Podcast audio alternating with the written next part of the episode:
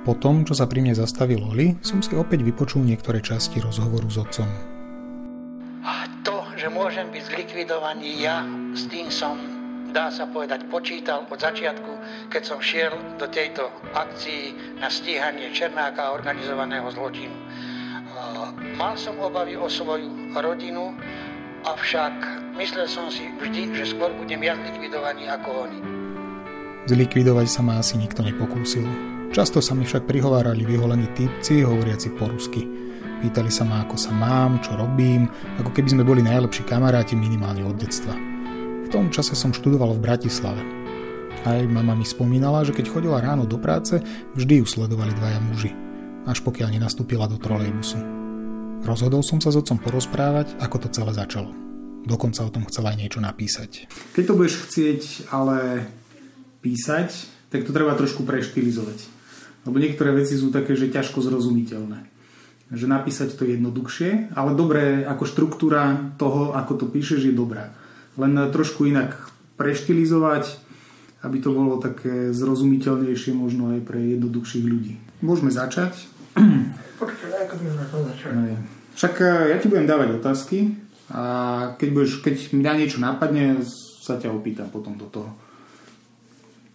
Keď budeš chcieť niečo zopakovať, tak môžeme zopakovať, nie je problém. Ja to sa dá potom premazať. premazať. Hej, hej. Ako vôbec došlo k tomu, že si chcel byť policajt, alebo že si sa dal k policajtom? No, robota pri polícii ma bavila dávnejšie. Vždy ma zaujímali viac násilné trestné činy ako ekonomika. K polícii som mal záujem vstúpiť hneď po skončení vojny, vojenskej základnej služby, avšak jeden problém tam bol, mal som trestne stíhaného brata. A v tom čase to bola prekážka ako hrom. Preto som začal robiť normálne ako automechanik. Po čase sme sa presťahovali s manželkou do závadky nad Hronom a manželka robila spolu s manželkou náčelníka obvodného oddelenia, s ktorou sa rozprávala, že som mal záujem ísť polícii a nezobrali ma, pretože bol trestaný brat. Po čase prišiel za mnou náčelník tohto obvodného oddelenia a povedal, že v tom je nie problém, že si to už zisťoval a či mám stále záujem. Ja som mu povedal, že mám.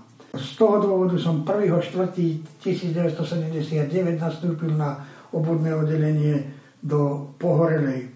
V tom čase na Horehroní boli na tomto oddelení iba traja príslušníci polície.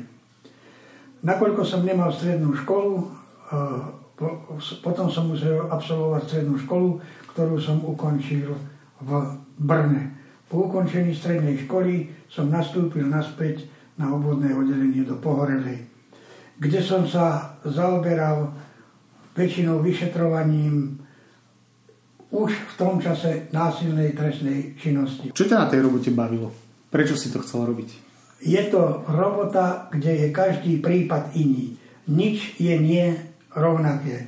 Každá v tom čase vražd bolo málo, ale boli ubliženia na zdraví, lúpeže, vydieranie a každý prípad mal svoju špecifickosť. Nikdy sa neopakovala situácia rovnakým smerom.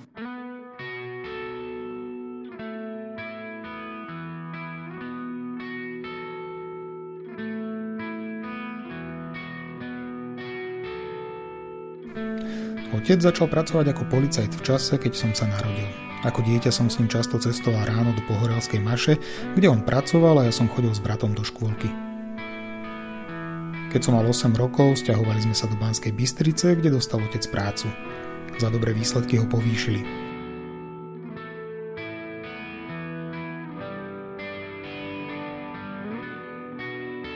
Z okresného úradu postupne prešiel na krajsky, až zriadili špeciálny tým vyšetrovateľov venujúcich sa obzvlášť závažnej trestnej činnosti, ktorého sa stal vedúcim. To už bol koniec 90. rokov a mečiarizmus zažíval svoj vrchol. S ním prišlo aj obdobie mafiánskych bosov, samozvaných kráľov provincií, na ktoré si Slovensko rozdelili. Stredné Slovensko vtedy patrilo Mikulášovi Černákovi. Otec sa s ním poznal už z pohorelej. S jeho menom je úzko spojené aj to, čo sa dialo potom.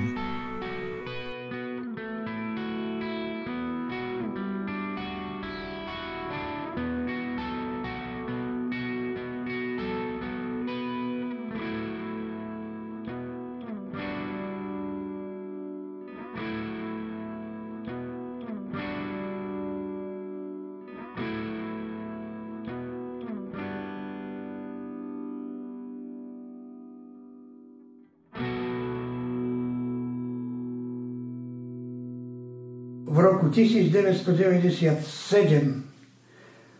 bolo zistená trestná činnosť Mikuláša Černáka, v tom čase už známeho bosa bansko podsvetia.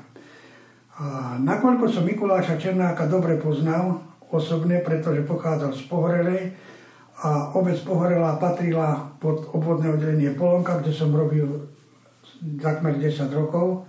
Hej. Dostal som ponuku vyšetrovať trestnú činnosť Mikuláša Černáka. Túto ponuku som prijal. Na vyšetrovanie tejto trestnej činnosti bol vytvorený špeciálny tým vyšetrovania, kde som sa stal vedúcim vyšetrovacieho týmu. Ako vedúci vyšetrovacieho týmu som mal pod svojom riadení troch vyšetrovateľov. Černák ma poznal dávno a vedel, že pokiaľ by som bol zlikvidovaný ja, tak členovia týmu a celý tým sa rozpadne a on sa dostane možno aj na slobodu. Ako si sa zoznámil s Černákom? S Černákom som sa zoznámil, keď som robil na obvodnom oddelení Pohorela. V tom čase on mal vetriesku a vozil drevo pre ľudí. Hej. Sem tam chýbala nafta, sem tam chýbali gumy, niečo, niečo ukradol a začal som ho vyšetrovať už na obvodnom oddelení Pohorela. On násilnú trestnú činnosť, pokiaľ býval na obci Telgard, nepáchal.